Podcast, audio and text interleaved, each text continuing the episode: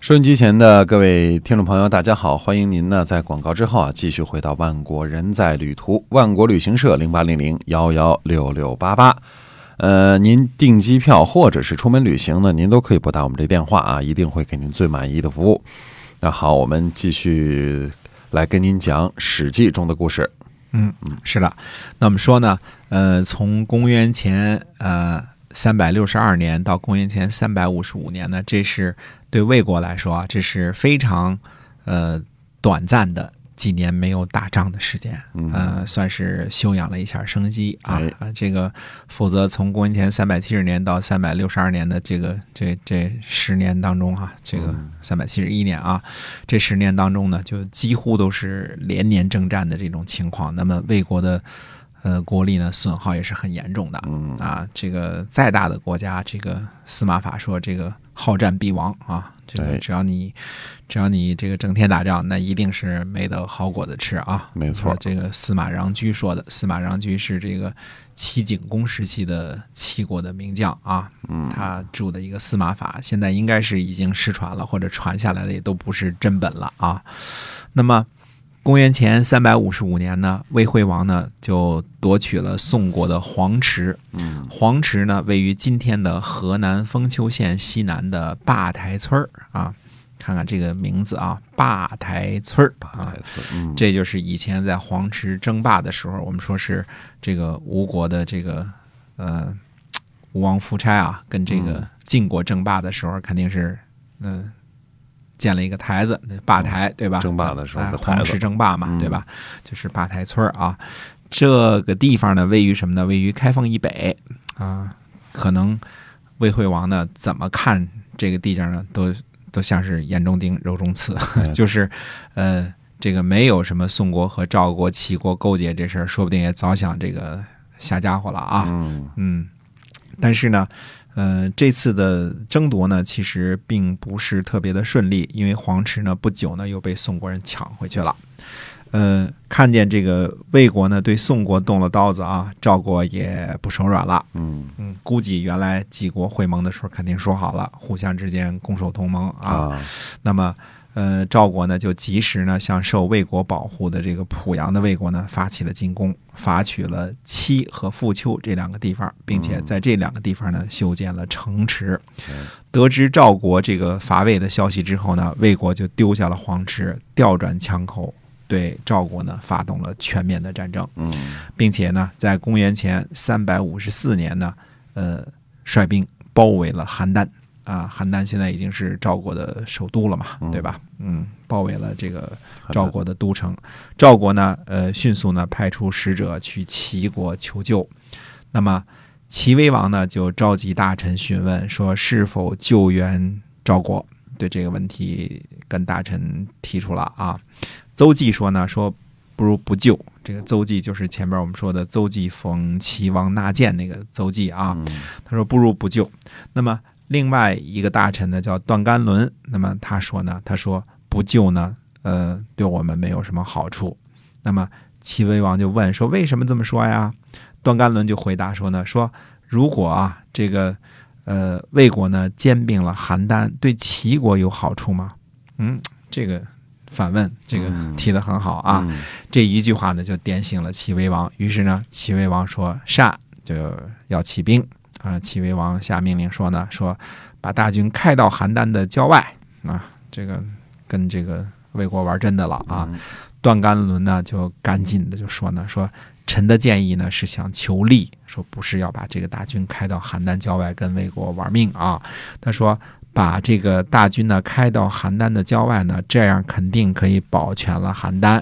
呃，但是呢，呃，同时呢也保全了魏国的大军。他说，不如呢我们向南攻击魏国的襄陵，让魏国呢遭受损失，这样呢邯郸也就破了，魏国呢也就弱了。呃，襄陵呢，这里指的是原来这个宋国埋葬宋襄公的这个地方啊，在今天呃河南的随县。那么，呃，这次呢，齐威王又说杀杀啊，这嗯是这个好主意啊。嗯呃，注意啊，我们说平常我们都说一个成语叫“围魏救赵”，对吧？嗯围魏救赵实际上是两回，这是第一回，哦后边儿还有一回，这个围魏救赵的故事啊。嗯呃，因为大家听说过围魏救赵，很多这个传说呢也都把这两个事儿呢混为一起了，因为现在都是都兴解释嘛，对吧？嗯解释解释就解释糊涂了，因为自个儿也没看懂嘛，哎所以就解释这糊涂了糊。涂，哎，这是两回啊。齐国呢虽然决定出兵，可实际上呢却等于是按兵不动，嗯等着呢魏国呢先围困邯郸。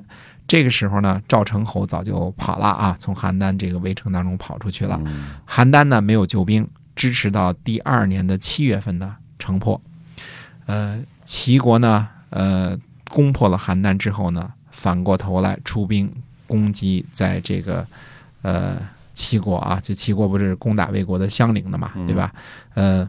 公元前三百五十三年呢，齐军呢大败魏军于相邻，这个。所以我们说，我们只知道这些啊，不知道这个细节，真的是没战办争法。的细节哎，不知道啊，嗯战争细节不知道，只知道这次齐国呢把魏军呢给打败打了。败了，这是呃战战国策当中齐国一次非常重要的谋划啊，取得了不小的成功。我们再回头来看看啊这其中的这个情形。首先呢，呃，赵国和齐国和宋国平陆之会就是赵国召集的，对吧？因为呃，魏国呢积极参与这个赵国的这个军位争夺，我们前面说啊，早早的就和赵国呢结了仇了，而赵国呢也趁着魏武王去世的时候呢，发起了浊泽之战，差点要了魏国的命。那之后呢，又在争夺濮阳的这个魏国的这个地盘之中呢，和魏国发生了较大规模的冲突。嗯这次呢，呃，赵国和魏国呢，已经从好基友变成了仇敌了，嗯对？吧？而且是世仇了，变成哎啊，嗯呃，所以呢，赵国联络齐国和宋国开会呢，这事儿呢正常。呃，三个国家呢，一个位于魏国的北边儿和东北，一个位于东部，一个位于东南，对吧？等于都是迎头的这个方向。哎商量一下呢，联合起来对付日渐强大的魏国呢，这几乎是必然的一种趋势。嗯所以现在也不讲究什么这个齐国怎么怎么怎么不好啊，什么晋国怎么这些都没了，现在都全靠实力了。呃，真的不知道呢，这个三国平陆之会到底商议了一些什么内容，但是估计是啊。呃，共同防守、共同援助这么一个协嗯议啊，呃，因为平陆之后，呃，知会之后呢，也没有这个主动的针对魏国有什么主动的军事行动，对，呃啊、而且也没有什么呃联合公告啊、共同谴责呀、这个记者招待会这些事儿都啊，没有，嗯、古古时候人比较的比较实在啊，没这么多花里屁股，嗯是， 对，嗯。那么，如果是一个防御性质的协议呢？那么赵国和齐国，呃，在宋国遭受攻击的时候呢，本来应该出动军队呢援助宋国，嗯，对吧？这个时候这种事情在春秋时期呢常见，两国军队一一到呢，大家势均力敌了，各自罢兵的可能性就比较高，嗯？对吧？嗯？就谁也不打了，对，我们看春秋时期经常这样，对吧嗯？对，晋国援军一到呢，楚国也退兵了；楚国援军一到呢，晋国也退兵了。这样呢，其实只要宋国不受到侵伐，没有丢失土地，双方就各自理应满足啦，嗯嗯，回家洗洗睡了得了，对吧啊？嗯对。可是赵国呢不是这样，赵国所谓的援助模式呢是比较另类的，呃，他欺负一下魏国的附属国濮阳的那个魏国，对吧？嗯先自个儿拿两个城池再说，先得好处再说哦啊。呃，这稍微呢有点儿不地道，因为你也没解了那个宋国之围嘛，对吧？嗯？呃，如果魏国不理会这个濮阳的告急啊，集中兵力就再次攻击黄池，呃，估计这个宋国未必抵挡得住，对吧？嗯而魏国呢，攻打宋国呢，说不定本来就是个幌子，对吧？嗯，嗯，知道你们三家人结盟了，我试探试探你们到底怎么样，是吧？那么魏惠王心心念念的呢，其实估计着也没忘了赵国，对吧？呃，而赵国这种小聪明的举动呢，变成了自己需要直接呃承压这个所有强悍魏国的军力，结果呢啊，都城被围。不得不向齐国求救，这对是这个战事发展的方向。那么齐国的策略呢？这个当时到了谋划的时期，我们整天就会讲这个策略啊，嗯这个这个这个计谋啊。嗯，那么他也不是正面的去援救邯郸，而是丢下邯郸呢，放任魏国去围攻，反正不是我们家的，围就围吧，对吧？嗯、这个你们双方肯定会消耗战，一边攻城一边守城嘛，对吧？等你们兵力疲惫了，我从背后捅你一刀。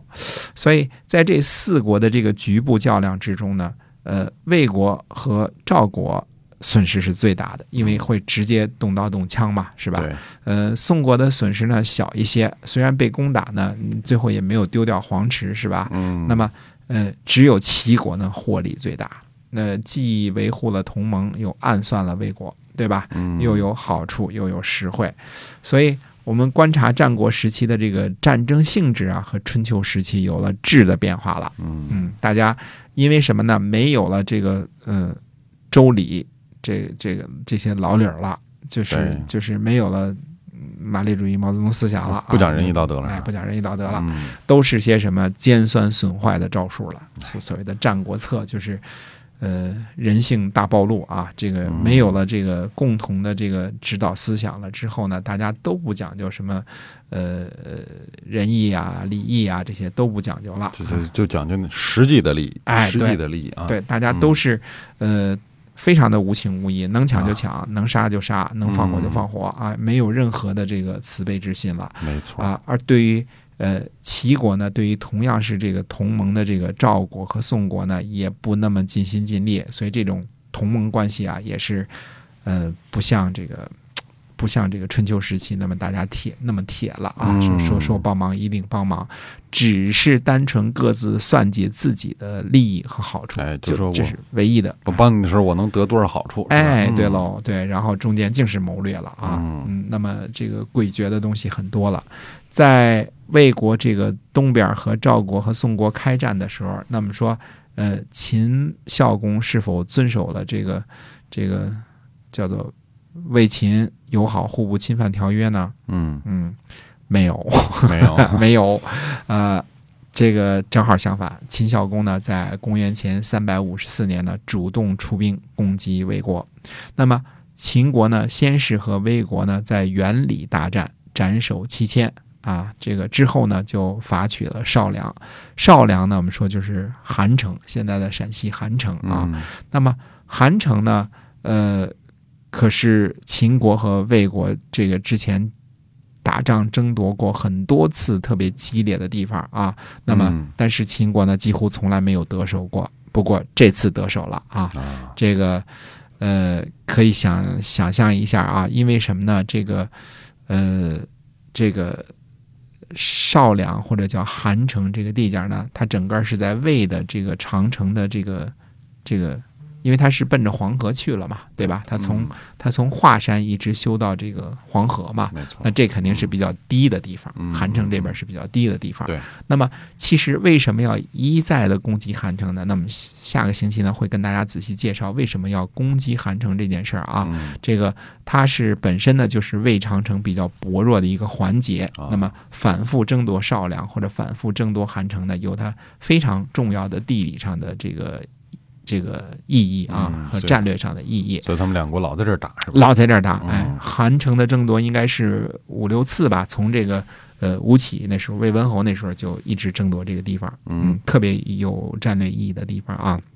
这个时候呢，我们也可以想象一下，这个秦孝公同学啊，在这个平度会见魏惠王的时候，一定是笑嘻嘻的说好，嗯，这个好，嗯我们互不侵犯，友好都好啊，估计心里就想着一件事儿，呃，你什么时候跟赵国、跟齐国打仗，我一定在背后捅你一刀。所以这个、这个、这个、这个，到了战国初年的时候啊，这个、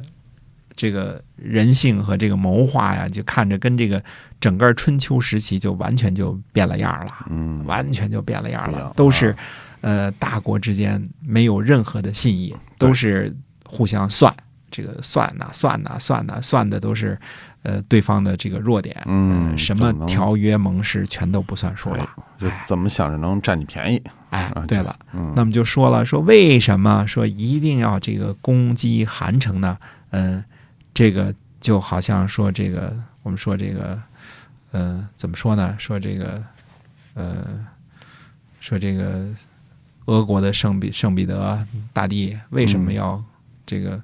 占领圣彼得堡呢？嗯哎，为嗯什么呢？打仗侵犯这个芬兰啊，抢了一块地界儿，他需要一个出海口，对吧？嗯因为否则如果圣彼得大帝不抢到这个这个圣彼得堡的话啊，那就是没有一个呃通向波罗的海和这个大西洋的一个出海口。对，大家去看那个圣彼得堡的那个地理位置，就正好是在芬兰湾最边儿上、最尖儿上那么一个一个地界儿，抢了那么一块地方，嗯对吧？嗯那么实际上呢，韩城呢对于秦国来说呢，拥有同等重要的位置，理解那就是叫靠近黄河。啊，啊。那么少梁得逞之后，下一步我们说秦孝公准备怎么办呢？那么下个礼拜跟大家接着说。好，我们今天啊，史记中的故事呢，就先跟你讲到这儿了。感谢听众朋友的收听啊，零八零零幺幺六六八八万国旅行社，我们在下周四同一时间再会。再会。